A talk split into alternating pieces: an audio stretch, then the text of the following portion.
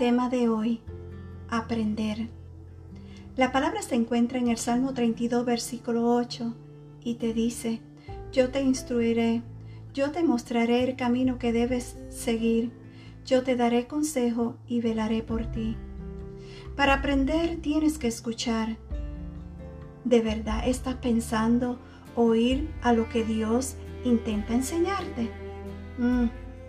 Ya sea leyendo la Biblia, escuchando un mensaje en la iglesia o recibiendo consejo de alguien que está más abajo que tú en el camino de la fe, siempre hay algo más que aprender.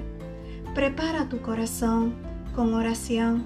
Pídele a Dios que te ayude a entender con claridad lo que necesitas aprender y después actúa con arreglo a lo que has escuchado.